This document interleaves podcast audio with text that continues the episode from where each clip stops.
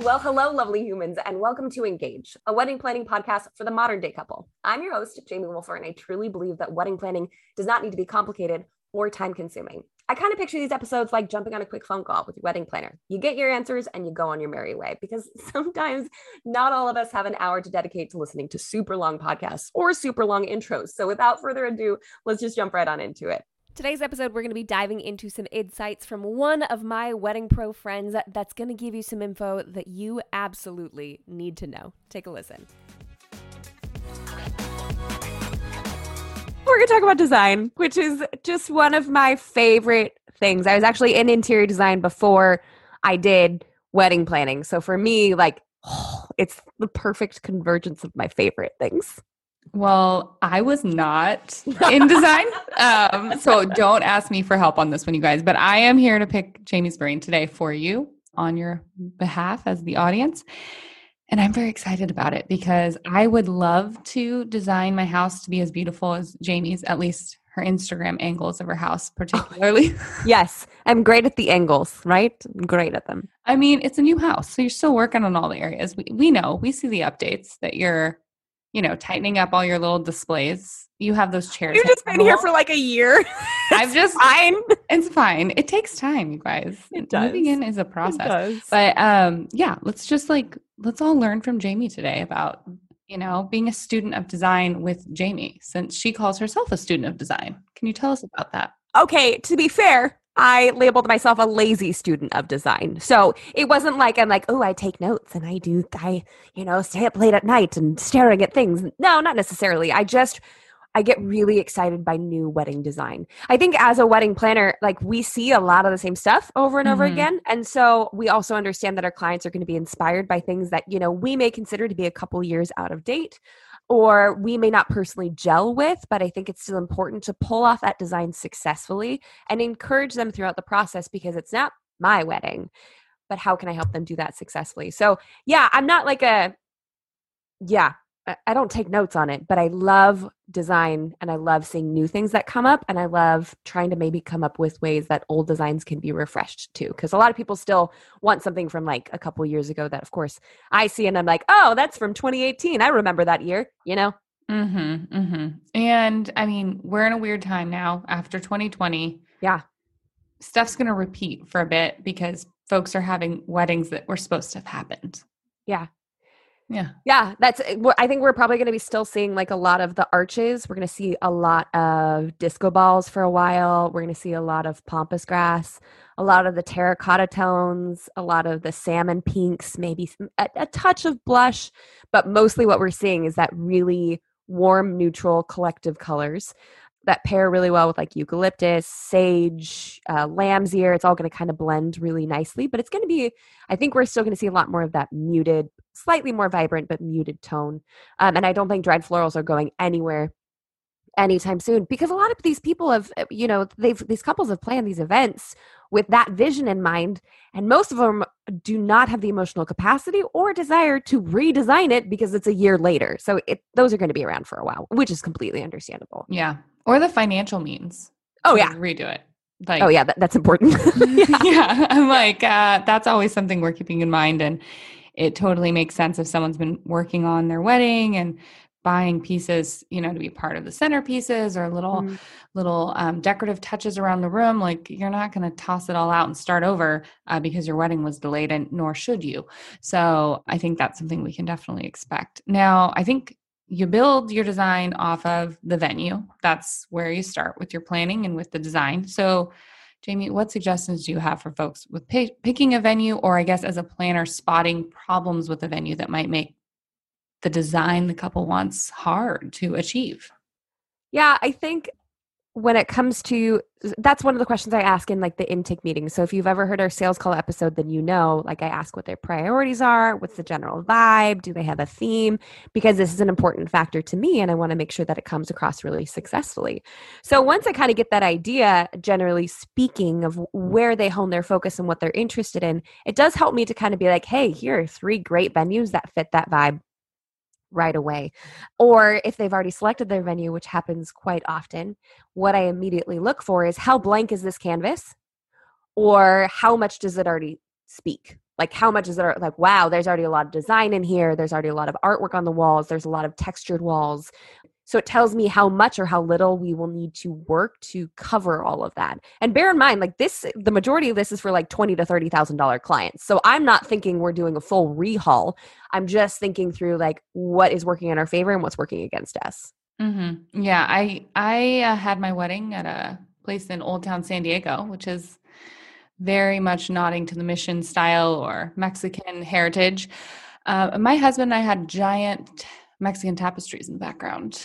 Did not incorporate that into the colors of our wedding. they were just there uh, because it just existed. They just existed yeah. because I yeah, I didn't really think that went through. But it's kind of funny looking back at the photos now. I do enjoy it. But at first I was I was very upset that I hadn't thought that through. But see, that's the problem with having a wedding at seven thousand dollar price point. It, you're gonna have weird things happen like that if you're not meticulous and DIYing every detail. Yes. Or pipe and draping everything as yeah as the other option. Yeah, because I got married at a community center. Mm-hmm. Um, we just chose to keep it all outside, and they had just renovated it within the last like five years or so. So it was beautiful, uh, but we did have a couple practical things we had to figure out. There was like a parking lot behind where we wanted to get married, so I had to build the giant backdrop to try to cover that up as much as possible in photos. You know, those sorts of things. We were getting married under a tree where the leaves were falling, so it was hundred percent a fall vibe. I could not get away from that yeah. necessarily. But yeah, you're right. You look at those spaces and you're like, especially community centers, you walk in and you're like, yikes, 90% of them ain't great. I get that. So yeah, trying to figure out how much am I doing damage control? Am I celebrating these spaces? Or are we just going to let them, you know, we, we can do a little bit here, a little bit there, and then everything can just kind of breathe and cohesively work together. Yeah. Or you're just embracing whatever's there behind you and just not caring, which is what I do or you just, you just hang you just hang with the Mexican tapestries. It's great. you're just like that's cool, you know. Yeah. My new color is vibrant Mexican tapestry blue. It was it was actually quite it worked. It I think it worked. I don't know. You've never looked at my wedding photos, and I think you might cringe a little. But I we had fun. We had fun, guys. If you thought for one second that I was going to start a brand new podcast and not bring over Generation Tux to join me, you are sorely mistaken. But you guys, there's a reason that I keep talking about them. There's a reason that I'm so obsessed with them. And one of them is all of the free offerings to you as the wedding couple. Number one, free swatches. If you want to do color comparison or compare it to any dresses or linens or florals, they will send you free swatches. Number two, a free home try on for the wedding couple with free round trip shipping. All of that's free. Number three, with five paid rentals, the groom gets his suit rental for free. Number four, with seven paid rentals, the groom gets his rental for free and then gets to keep the suit. You guys, if I've not convinced you to check out Generation Tux at this point, I don't I don't know who will. Head on over to wolferandco.com forward slash suits to claim your free prize today. Generation Tux cannot be stopped, y'all. Yet again, they are offering you $20 off of your suit rental using code WOLFERFALL. Now, the offer is good only for the groom or the wedding couple only and cannot be combined with any other offers. But from September 23rd through December 23rd of 2023, use code WOLFERFALL to get $20 off your suit rental. I mean, I guess there's also the danger there when you're a wedding planner and you see your couple picking a venue like that of like the DIY yeah. overwhelm that can happen that you can foresee as you're watching them develop their design. What tips do you have there or any thoughts on how to wrangle in a couple who's like we're going to diy everything. We're going to copy what jamie did and rent a u-haul and oh, build gosh. 50 backdrops. Don't do that. Um well first it's it's a matter of if we're talking from a design perspective i think you need to let spaces breathe. Mm-hmm. i think there needs to be relief for the eye I think there needs to be sections where they're celebrated, they're well decorated, that they draw your eye in, but then your eye needs to have a moment of respite. You need to give your eye moments of pause. That's a reason why when you walk into a building with really chaotic wallpaper, I think the perfect example is I stayed at the um was it gosh Madonna Inn? Is it No, Madonna I have not stayed there, but like I have heard, but it's that same level of chaos. I think yeah. it was the um House of Blues Hotel in Chicago. Oh, okay. Oh my goodness. It had patterned carpet, it had patterned walls. It almost made me nauseous. There's just so much going on. So I think first of all teaching them that relief is important and it's needed so you don't need to DIY all the things. And for the most part most people won't notice the areas of relief. So, if you can hyper focus your attention onto those areas, those poignant moments, those standout moments, then I think it can be really effective. So, it does one, it helps people to kind of hone in like, okay, so I don't need to do all the things like like I personally did. People probably wouldn't have noticed if some of those things were gone. I would have, and I still made it a priority. Mm-hmm. Um, and then second to that is, you know, the emotional toll that it takes to create those things, the money that it takes to create those things. Just because you're DIYing it doesn't mean it's less expensive. You might be buying tons and tons and tons of products and craft equipment and supplies. And so, do you have the time? Do you have the energy? Do you have the space to store those things? Let's think through the practical applications of doing this DIY stuff because having a cluttered house, having a cluttered space, having Cricut stuff blow up all over your home, like that creates a stressful environment. So, mm-hmm.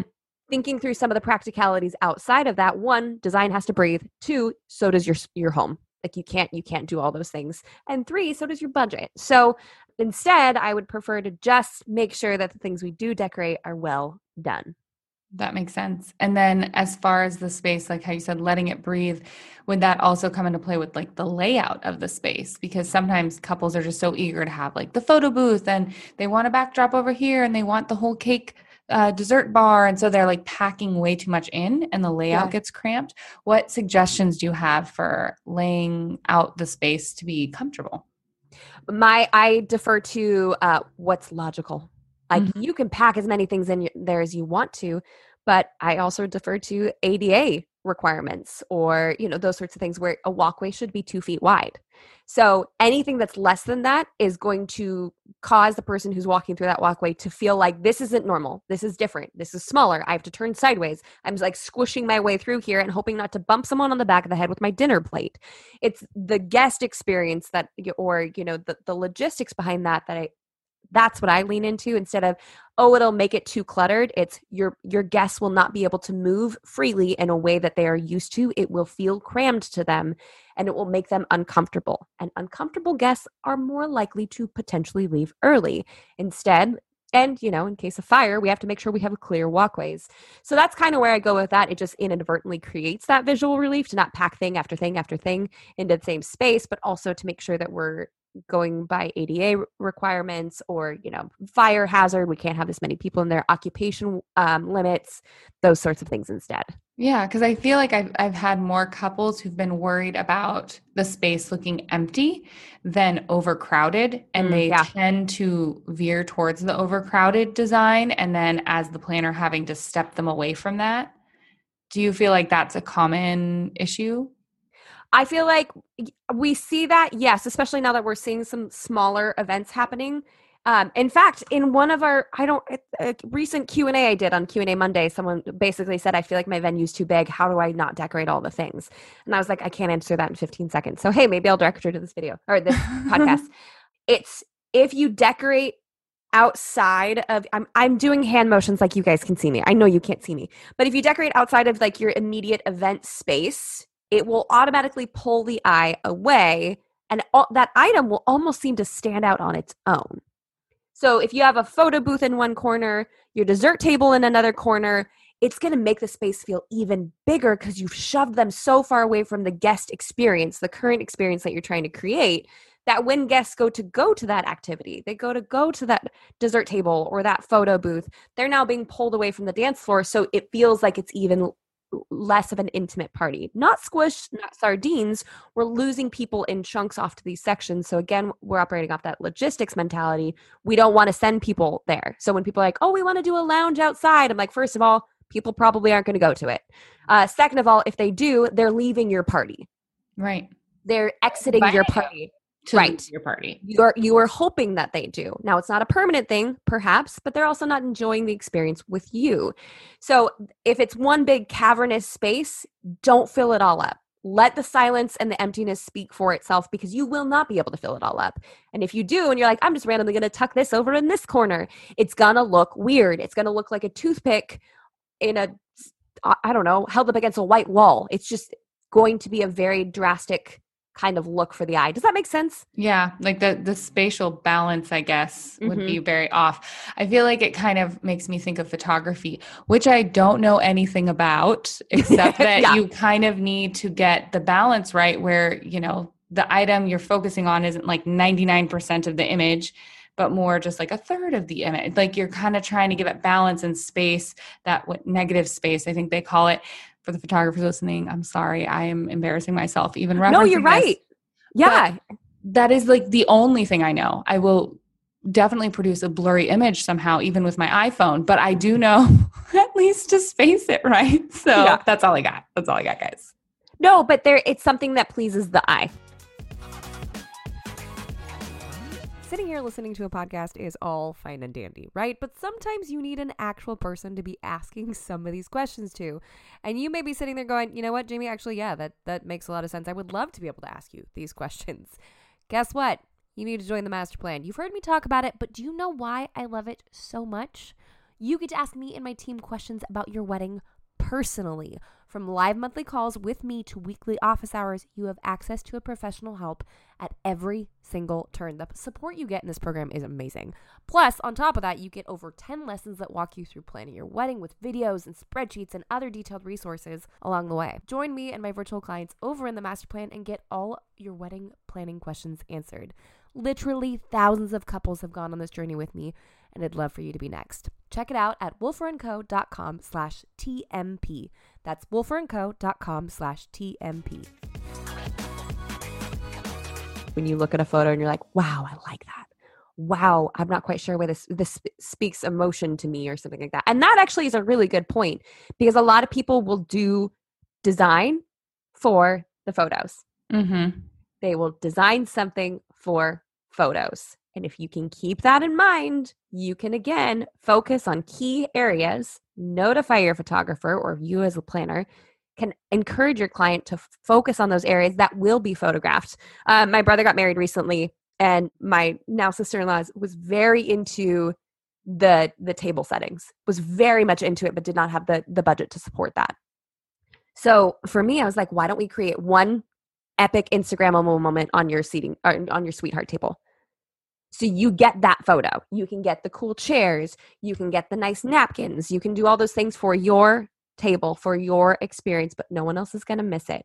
So to focus especially for those who are really design inspired or really want to have this photo that moment that look encourage them to focus on those areas specifically so they're not blowing their whole budget decorating guest tables that guests are never going to notice Right. I it brings me back to Allison from a long time ago from Bloom Culture. We talked to her Hmm. early on in the podcast and she said, put your money where people are going to see it. Yeah. Which I think absolutely is either captured in the photos or it's wherever you and or the person that the two people getting married are sitting. So whether it's Yeah. right around the sweetheart table or the head table or the ceremony space, wherever people are looking at you, that area should be jazzed up and everything else can be a little more, you know, open. It, Yeah. It's not where they're looking, and nor is it where you want them to be looking. So, putting some big distraction away from you wouldn't really be ideal design wise, I wouldn't think. Okay, this is good. I feel like I'm learning a lot. Hopefully, I'm oh, asking do you? questions for the audience. You guys, Nice. Hope I'm doing a right job.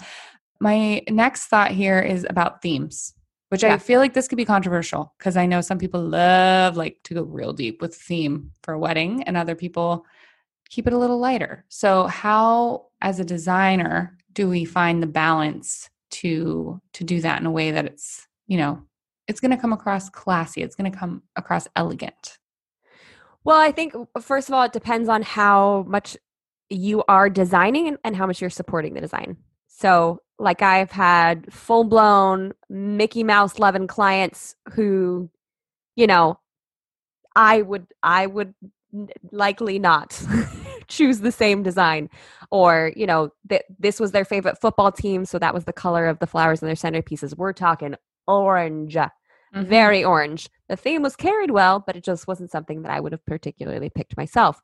But Mhm. I was in, I was not even in a supporting role there. So first of all, it's important to define where you need to understand where your client wants you. yeah, How much input do they want? Yeah, that boundary there because if you, they have a theme or a color scheme or whatever that you are not into, Yep. and that's not your place, you, you don't say anything. Yeah. That, Oh, that no. would be exceptionally rude. Absolutely. And and there have been times when it's I've been working on design that I'm like, I'm not into this at all. I'm into my clients, but I'm Yeah. not this isn't quite the vibe or the look or something that I would be like, oh my gosh, like I get excited about this color palette or I get excited about this, but that's not what they hired me for. They hired me to help their vision come to life. So that's when I kind of bring in those other tactics that I know and use, even with designs I love, with the designs that I don't. Uh, I wouldn't pick as my favorite. So the first step I think is important to define how much they want your involvement, how much they're inviting it, how much they're asking for it. And I also have the clear boundary of I don't design from scratch. I am not a wedding designer. That is a full time different job. That's great. I can be obsessed with design and not design your wedding from start to finish mm-hmm. because it's just then it removes my ability to be the kind of wedding planner that you've hired me to be. So I do think it's important like how little do you do, how much do you do? Yeah. And then it's a matter of figuring out the theme from there. So there could be a very blatant, very obvious theme with Minnie and Mickey Mouse everywhere. And I might be like, all right, Godspeed. I'm not touching it. You didn't ask for my input. You're clearly very motivated by this and very excited. I'm just going to make sure that it's it's placed in the right in the right area and it looks good. Personally, for me, I love a subtle theme. I love a subtle theme. There's uh, like the two styled shoots that I, the three styled shoots that I've done. Have done three? I've done three. I don't know. I'm the only person mm-hmm. that can a- answer that question, so I don't know. I'm asking you. We did an Alice in Wonderland styled shoot, but you couldn't quite tell. It was just nods to it. It was like a tea party in an overgrown jungle, basically. Okay. Um, and then we did Tarzan meets Jane, which was like the the male model had long hair, and okay. it was in a loft in LA. But we had like a zebra rug. We had different bamboo elements. So these kinds of things where it's like it doesn't quite say hey, remember that Disney movie with the gorillas? That's what's happening here. But that subtle nod, that's my preference. And then, then the last one that I did, I did it based off of a skincare line because I really oh, liked the color oh, palette. The botanical? Yes. Splash Botanics, I think. Yeah. Yeah. Because uh, I liked the punchy one. colors. It was but beautiful. you couldn't, t- mm-hmm. thank you. But you, yeah. like, you wouldn't be like, oh, that's from skincare. that one skincare line. I yeah. would have, I don't even know the skincare line because I don't know these sort of cool things. You guys don't come to me for that advice either. I'm sorry. I'm my uh, skills and talents here are not in these realms. Um, but it did look very beautiful. Was it like from the design of their lo- like logo or their Yeah. Oh. So there was a lot of bright, vibrant colors on the logo. There was actually also um, like monstera leaves. There was a couple different, like, very botanical themed. I mean, obviously, it's called Splash Botanics, so that's where the inspiration came from. And that honestly can be the theme too. I could call it a Splash Botanics inspired shoot, which we did, and that's the name of the video on YouTube. But no one would go, Oh, I get that theme immediately. That's just how I kind of prefer to do it. I like subtle nods, those sorts of things personally. Yeah. I I mean, I didn't really know the details of that and looking at it just looks like a beautiful event. So i mean you're doing it in a way that it's not over the top it's not screaming the theme at you but yeah. if you know the theme you're like oh i see this i see where it built from.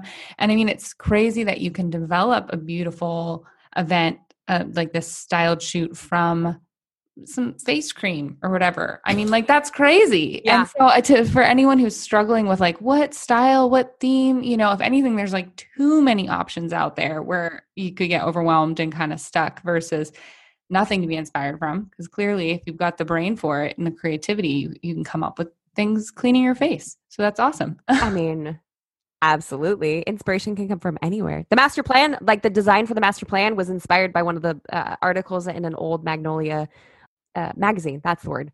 I got the magazine that year and I was like, or I think it was the December edition when she was wearing that dark dress in front of the fireplace. There was something in the in that.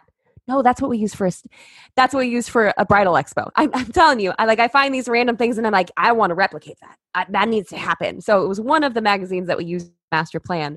It was another one of the magazines that we used for our most recent bridal show, I think in January of 2020. I typically start with the client's mood board, which is literally a Pinterest board. That so I'm like, to show it to me.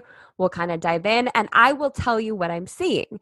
So I look for color, I look for texture, and I look for vibe and or ambiance. What feeling are we getting from this photo? What what's the feeling that's trying to be evoked from this situation? Color is the most obvious place to start. Some people have a very obvious color swatch, like uh, or a couple palettes that are pinned. And that's immediate when you're like, if you can see a little bit of repetition in those colors, you can clearly go, they've got this dusty blue pinned four times. That's clearly going to be a part of their overall wedding design. I think another thing that's unique that um, I prefer to do when it comes to colors is it's not always literal. So if you want a warm orangey tone, you can order the natural wood tone folding chairs. Oh, okay. Or so instead of being like, the bridesmaids are wearing orange, the orangey tone wood of the chairs is going to better complement the dusty blue, right? Right. Because okay. they're actually on the opposite end of the color spectrum. Or if you want to go for something more muted, clearly we'd go for white chairs.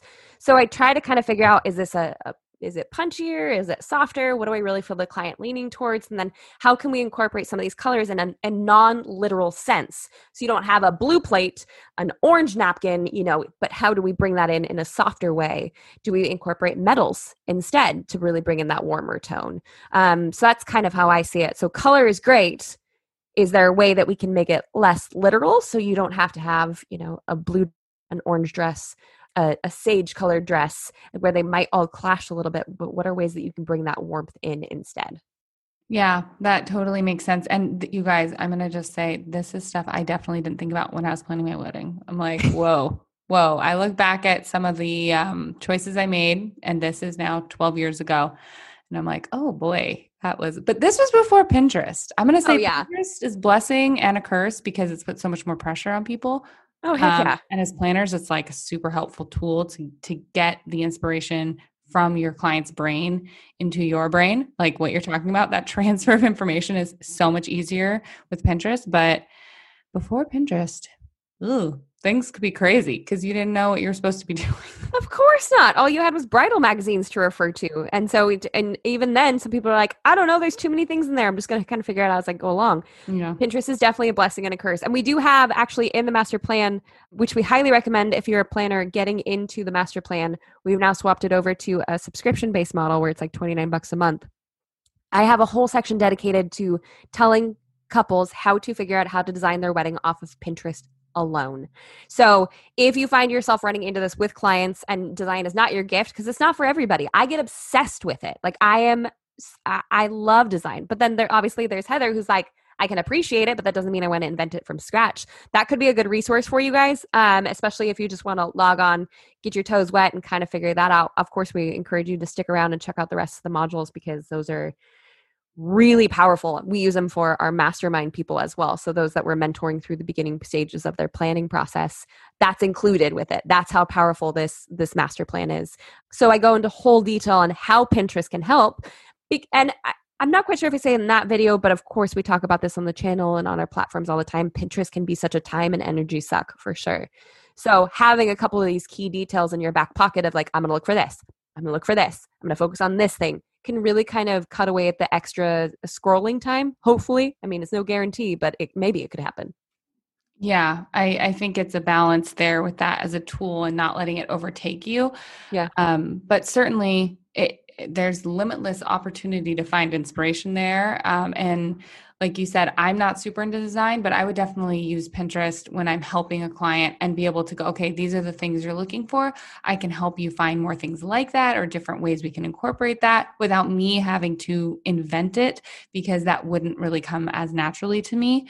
So, I mean, no matter where you are on the spectrum of being a wedding planner, you can use it as a tool that will help guide you. Uh, the you're really creative and you're coming up with more des- like you're more design heavy in your skills or not um, it can still help you now i wanted to see if you had any tips because you know we always love to help the couples on a tight budget and i know a yeah. lot of the listeners do too what sort of tips do you have for making the design more affordable well, we kind of touched on this a little bit ago, and that was like focus where the couple's going to be. I think the only thing that I would add secondary to that is focus what's going to be within touching distance of your guests. If they can't touch it, who cares? Like, really try to adopt that mentality. Of course, some clients are not going to hear that well, so maybe don't use that exact phrasing. But um, so if you have some sort of hanging florals, some sort of hanging installation, if they can't touch it, maybe go faux. Now, of course, faux florals can still be extremely expensive, or maybe you go with a gauzy, drapey fabric instead because It just needs to provide a visual impact or a visual weight. I also think sometimes swapping out an expensive option for something that has the same size to it, the same visual weight. When I'm talking about visual visual weight, like you can tell the difference between setting a pumpkin on a counter and setting an apple on the counter. Mm-hmm. They both have a different visual weight. Yes, a different physical one. Uh, they obviously look different, but they take up more space for your eye. So if you're trying to figure out centerpieces, you need to have some sort of visual weight in the center of the table. Most people would opt for florals, but if you're operating off of a smaller budget, perhaps do bud vases with a select few flowers instead and have it be the same width and generally the same height of a normal floral centerpiece. So if you're ever trying to swap something out, try to get something that replicates that same size, that same shape, that same presence that we're used to seeing on these tables. I'm doing so many hand motions. I wish y'all could see me right now. like Yeah, she circling is, around. she is explaining this very well as a mime. It's excellent miming there, Jamie. If you didn't hear my voice, you know exactly what I'm talking about. Um, a cheap alternative would be bud vases and then moss on the table because we're now filling out this round space in the middle. We're grounding it. We've added visual weight where it's not this big, lavish centerpiece that's overflowing with all these droopy florals, but droopy in the best way. But instead, we have bud vases, but we now have the moss to kind of ground that centerpiece, and it feels the same to the eye.